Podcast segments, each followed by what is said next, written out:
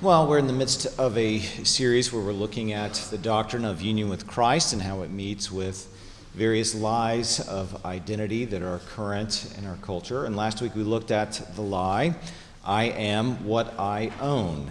And we saw that the issue is not about having things or owning things in themselves or even owning nice or expensive things, though admittedly that, that can be dangerous. The problem is how we use our possessions to create an identity apart from God. So we use our things to establish value and meaning as markers of class and status. You know, I am this thing, and this thing is me, and it's a denial, whether we realize it or not, and usually we don't, uh, of who God says we are. And He says, No, you are in Christ, and Christ is in you.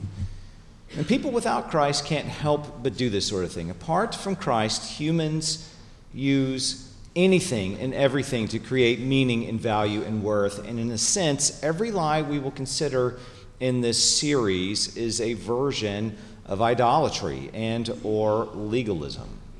Now, as Christians, as people who are in Christ, the problem is that by giving into these lies, we are actually pursuing worldly patterns, really just like a pagan naturally does, where we attempt self definition like we are our own private little Tower of Babel, as if we are not in Christ.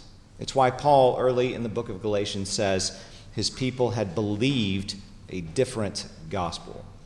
Well, our passage this morning is, in a sense, uh, the entire book of Galatians, but that's impractical to read for a sermon.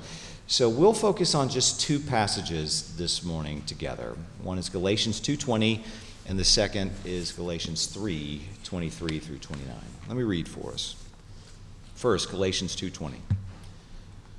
I have been crucified with Christ. It is no longer I who live, but Christ who lives in me. And the life I now live in the flesh, I live by faith in the Son of God, who loved me and gave himself for me. And jumping down to 323. Now, before faith came, we were held captive under the law, imprisoned until the coming faith would be revealed. So then, the law was our guardian until Christ came, in order that we might be justified by faith. But now that fi- faith has come, we are no longer under a guardian, for in Christ Jesus you are all sons of God through faith. For as many of you as were baptized into Christ have put on Christ.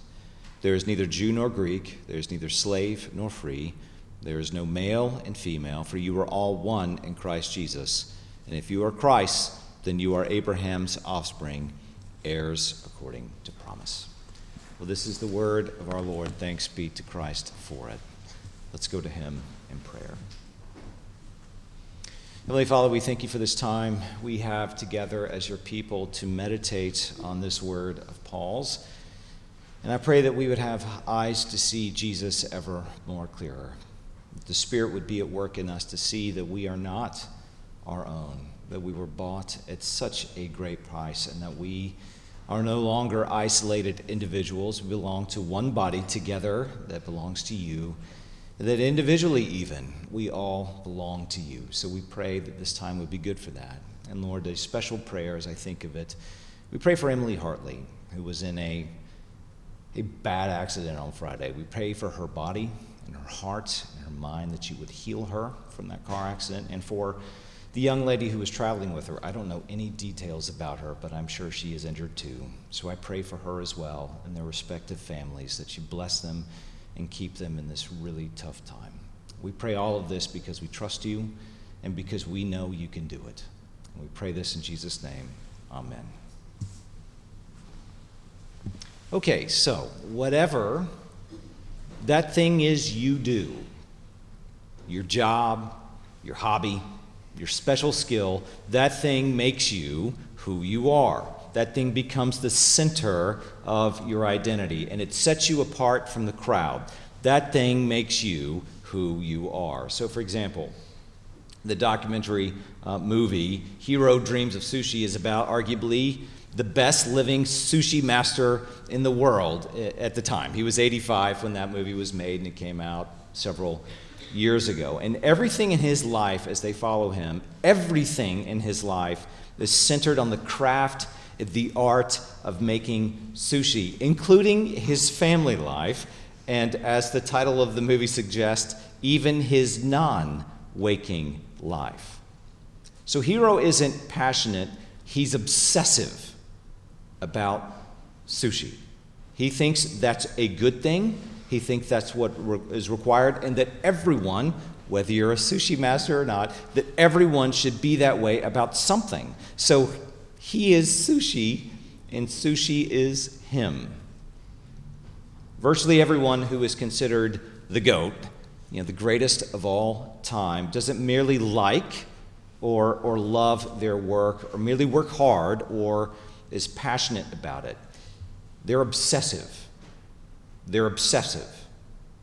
But even when we are not the goat, people will still give their lives over to whatever activity. Like, like so many parents and kids I, I knew and I saw in St. Louis that pursued sports as the end all be all of life, as if life is found in sport.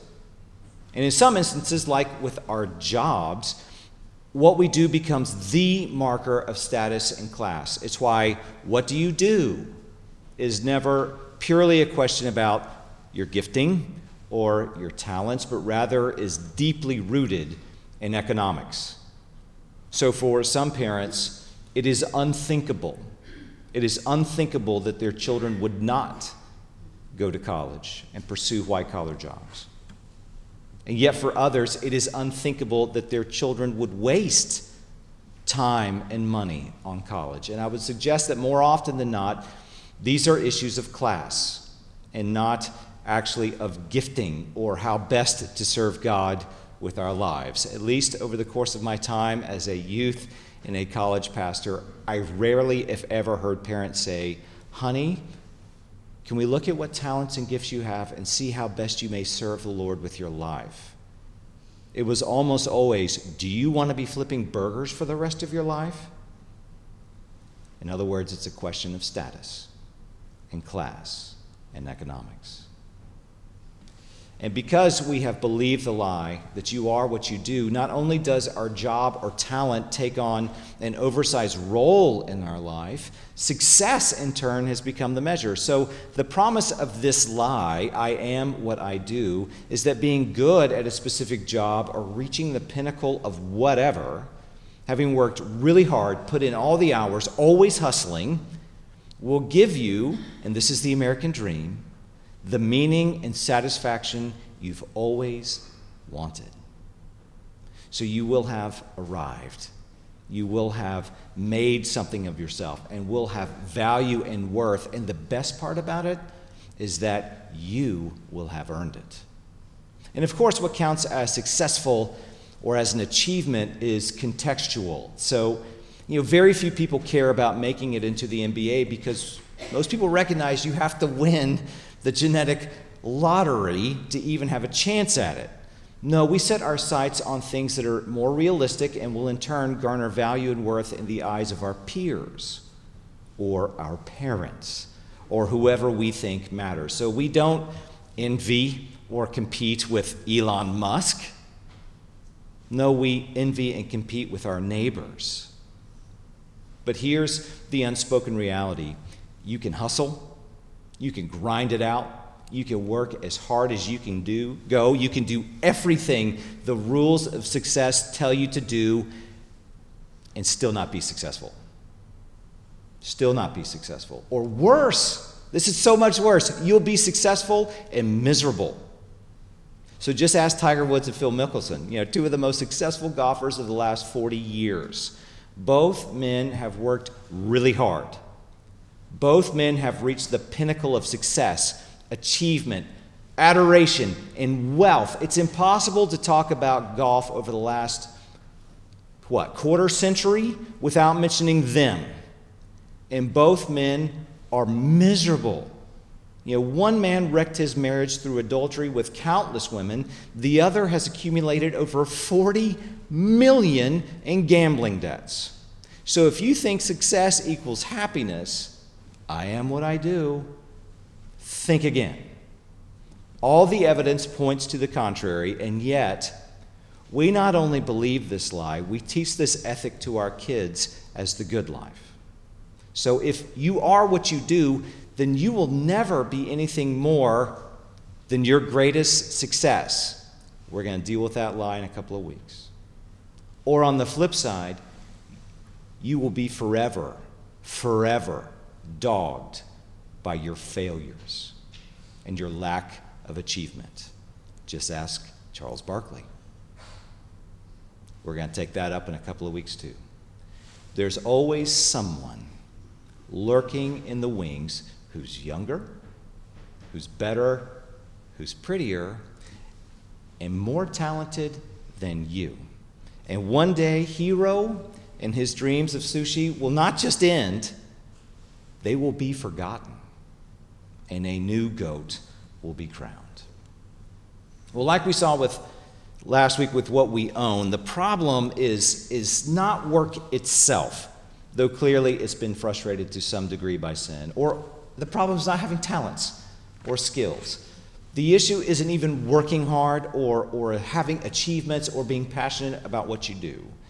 No, God, God made us to work and to be curious and to have stewardship and dominion over at least some section of the world, whether little or lot. And that's a good thing. That's a good thing. That's, that's bound up with being a human. No, the issue is that sinful humanity, apart from God, can't help but try to justify ourselves. And so we use our jobs or our talents or our roles as a means of doing that, of justifying ourselves, as a way of asserting or proving to others that we have value and worth. So, for example, if you have a good job, and we usually define good jobs based purely on economics, then by definition, you have value and worth. So the more you're paid, the more influential you are, the more degrees you have, the more responsibility or authority you have, the greater the corner office, the better and more valuable you are. On the flip side, the less money you make, the less influence you have, the less education, the less authority or responsibility, the less valuable you are. So instead of the clothes making the man, the job makes the man.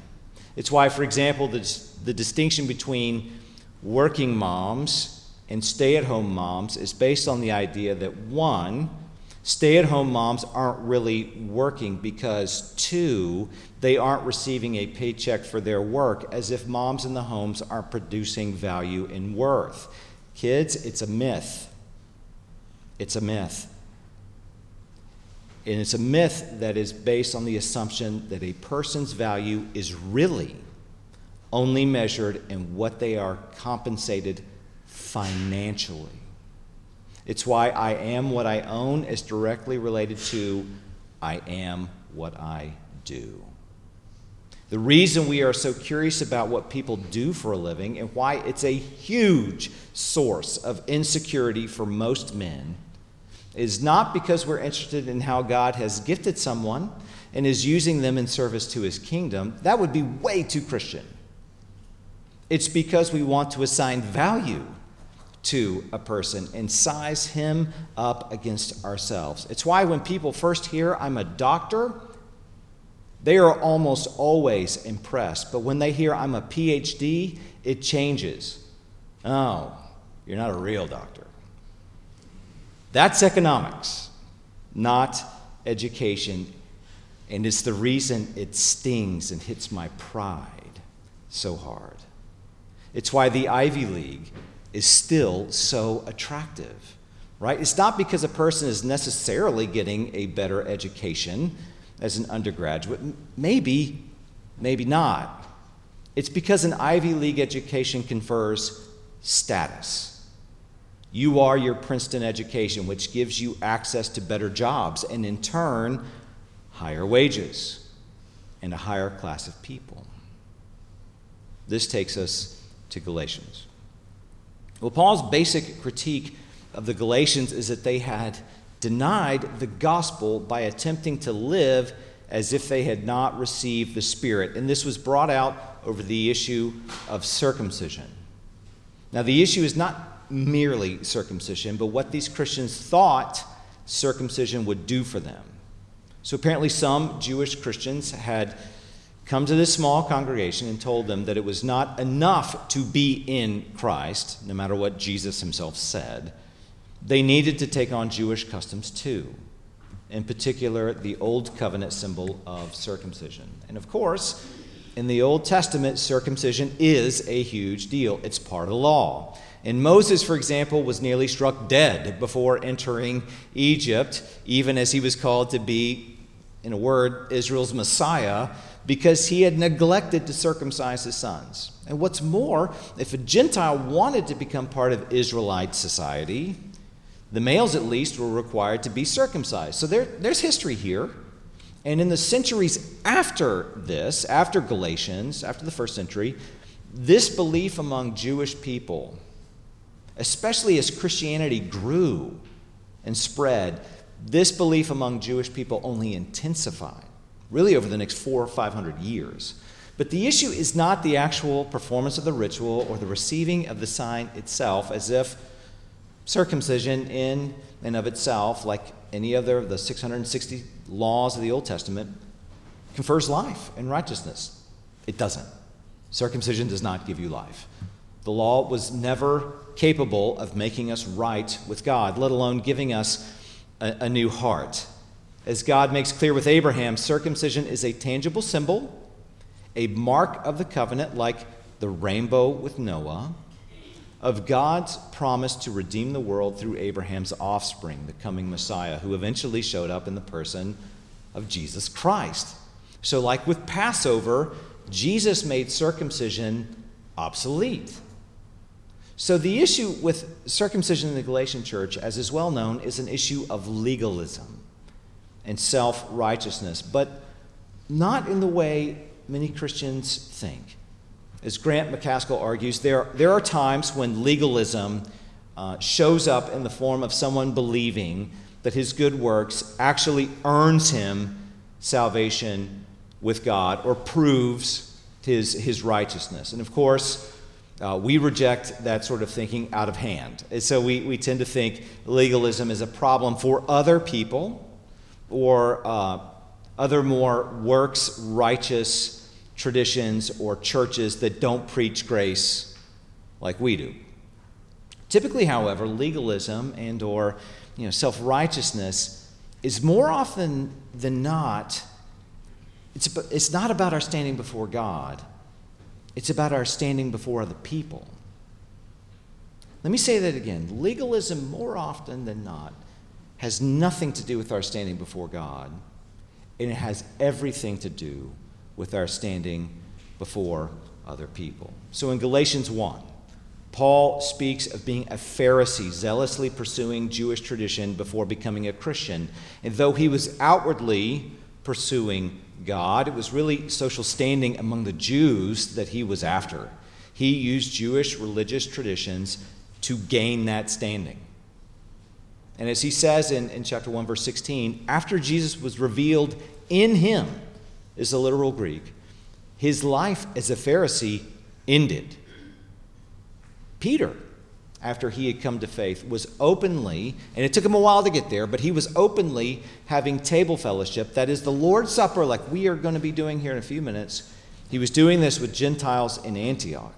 You see, before Christ, and this has nothing to do with the law, nothing but rather Jewish cultural traditions, Jews did not eat or have fellowship or even go in their homes with Gentile dogs, is how they thought about it. And you can see this at work in Peter's life in Acts 10 with him in Acts 10 with him wrestling on this, this Jewish cultural thing of getting over this Jewish separateness and coming to accept Gentiles as equals in God. And the gospel, you see, purposely brings Jews and Gentiles together, and Peter was living out the radical implications of the gospel until Jewish Christians from Jerusalem showed up. And they applied pressure on him. And he, in turn, denied the gospel by shying away from his Gentile brothers and sisters. And this had nothing to do with how Peter thought God saw him. No, it was about how other Jews, Jewish Christians, saw him. So it's not about how we look in God's eyes that most often concerns us. And, and I seriously doubt Peter actually believed circumcision saved anyone. No, it's how we look in other people's eyes. It's the reason Paul gives in Galatians 6, verses 12 and 13, about why these outside Jewish people were pushing circumcision on this Gentile church. You know, by telling them they didn't fit in with what counts as being a proper Jew, the Jewish Christians were creating social capital for themselves. It's just like when, you know, so-called popular people, you know, create barriers or distinctions for non-popular people. You are not one of us. And to be one of us, you have to meet whatever standard we set. So, for example, when people feel guilty for skipping church or not spending time in God's Word, it's typically not because they're worried about what God thinks of them. If they were, they would have shown up. It's rather because they know this is what Christians are supposed to do, and they don't want to look bad among other Christians. Though, arguably, that, that Christian uh, sense of social capital is quickly fading away, and it has lost uh, its hold on, on society in general. In the broadest sense, though, legalism is trying to be an autonomous moral agent apart from God. This is exactly what Adam tried to do, and in turn, attempting to build social capital or status or justification or self righteousness with other people. Like with the Tower of Babel, we attempt to make a name for ourselves. This is just what sinful humanity does.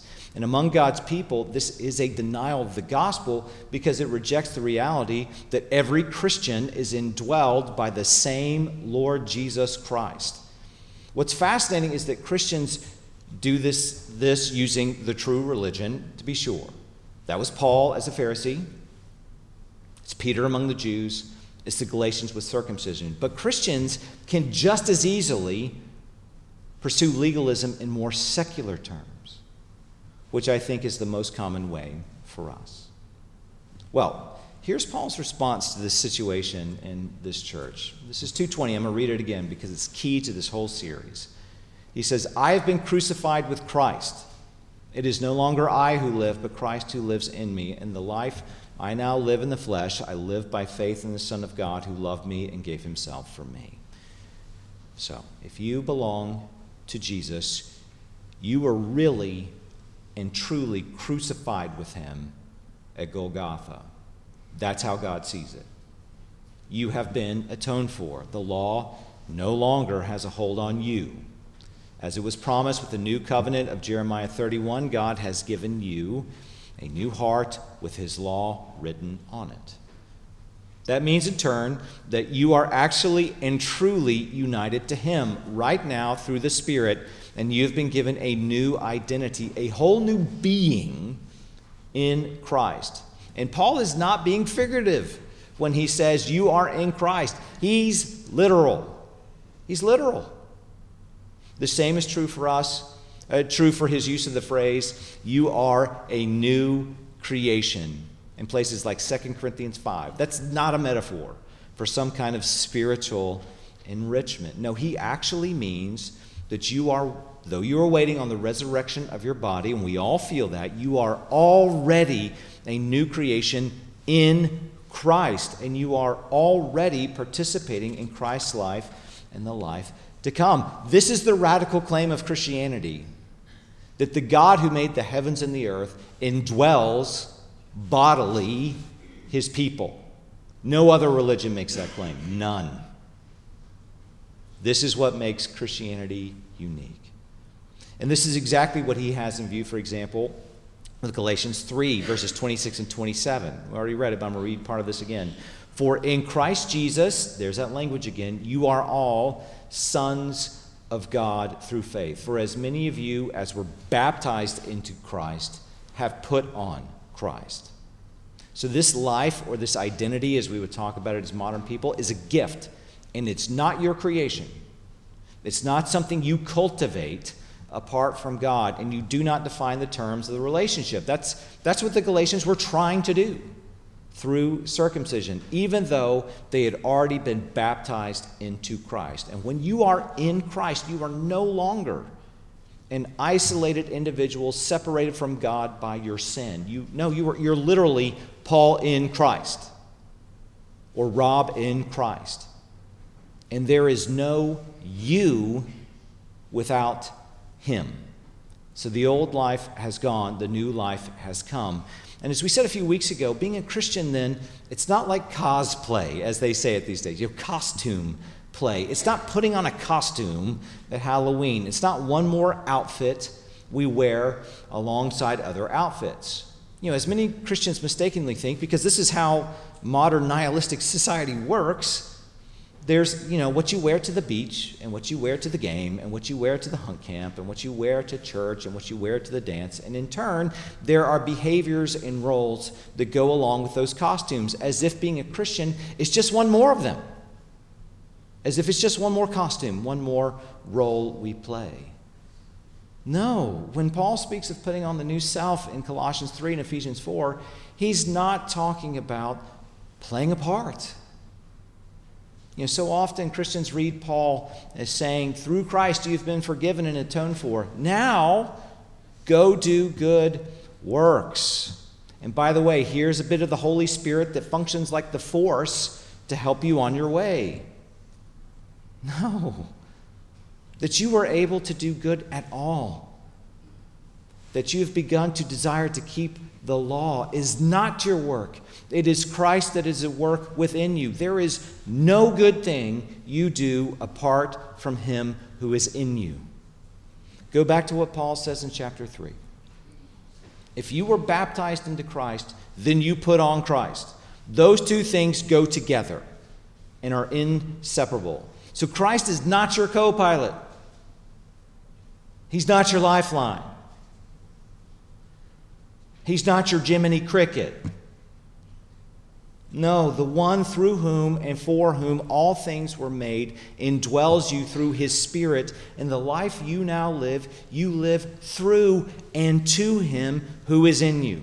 So you're no longer marked out as belonging to the world or to yourself. You, you don't, listen to this, you don't have to justify anything about yourself. There is nothing to prove, nothing to gain, no status to keep up. No, you are not your own, but instead you belong body, heart, mind, soul, every last cell of your being to this God who indwells you.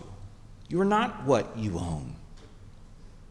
Praise God. You are not what you own. You are not what you do. You are not your sin. You are not your good works. You are in Christ, and Christ is in you. And because of that, you are the sons and daughters of God. This is why, both in 1 Corinthians and here in Galatians, Paul says that pursuing an identity apart from God is a denial of Christ, as if social status or value, as determined by what we own or what we do, or, or like we will see next week, I am what people think of me. As if those things will give us added meaning on top of what we already have in Christ, as if Christ is not enough. Now, of course, we, we are not so much uh, taken in by circumcision as an issue. You know, we, we can sniff out the obvious religious legalism that sounds like holier than thou isms or daily quiet times or perhaps a subtle or not so subtle pride in what we have put in the offering plate. That sort of legalism doesn't appeal to us because it doesn't hold social capital with us anymore. I mean, no one is impressed by that. So we, we just reject it out of hand. And you know what? Good. Rightly so. No, we're taken in by secular modes of legalism. So it's our jobs or our hobbies or our skills that give us value and meaning. Both inside the church and outside it. Like what Jesus teaches about trying to worship God in money, inevitably, God comes to be defined by money. So it is when we believe that we are what we do. So, like the Galatian Christians, we, we may claim Christ and his atoning sacrifice and absolutely mean it. But we are really pursuing, what we are really pursuing is, is status and relevance apart from him. So, for good reason, the requirements Paul gives for church leadership have nothing to do, nothing to do with success and achievement, let alone what a man does for his career. They have everything to do with spiritual maturity and character. You know, Paul wasn't looking for bankers to be deacons or lawyers to be elders. He was looking for men in whom it was clear that Christ, through his Spirit, was at work in them. It's why the fruit of the Spirit is a list of character traits, not a list of pertinent jobs or skills. Now, to be sure, it is great to have bankers and CPAs and lawyers and physicians in this church. But their character matters far more than their skills or their talents or their achievements or their wealth or their class or their status.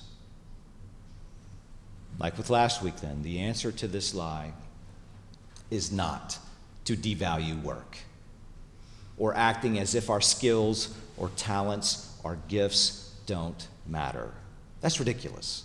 That's a knee jerk reaction and is at best false humility. We were made to work, we were given skills and talents to be for the betterment of other people, and we should not be lazy. We should be productive. It's good to be passionate about what you do. You won't hear me say otherwise. Even so, not once will you find the Bible relating a person's value and worth with her economic value.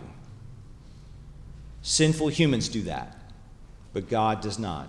No, with Christ there is neither Jew nor Greek, male nor female, slave nor free, white collar nor blue collar, working mom nor stay at home mom. Now, of course, God does not do away with distinctions and roles. There are still kings and peasants. They're still rich and poor. It's rather that our roles are not determinative of our value. No, God Himself establishes our value and worth at our creation, and we are his image bearers. And then he just reaffirms it and ramps it up even more by making his home in us. So,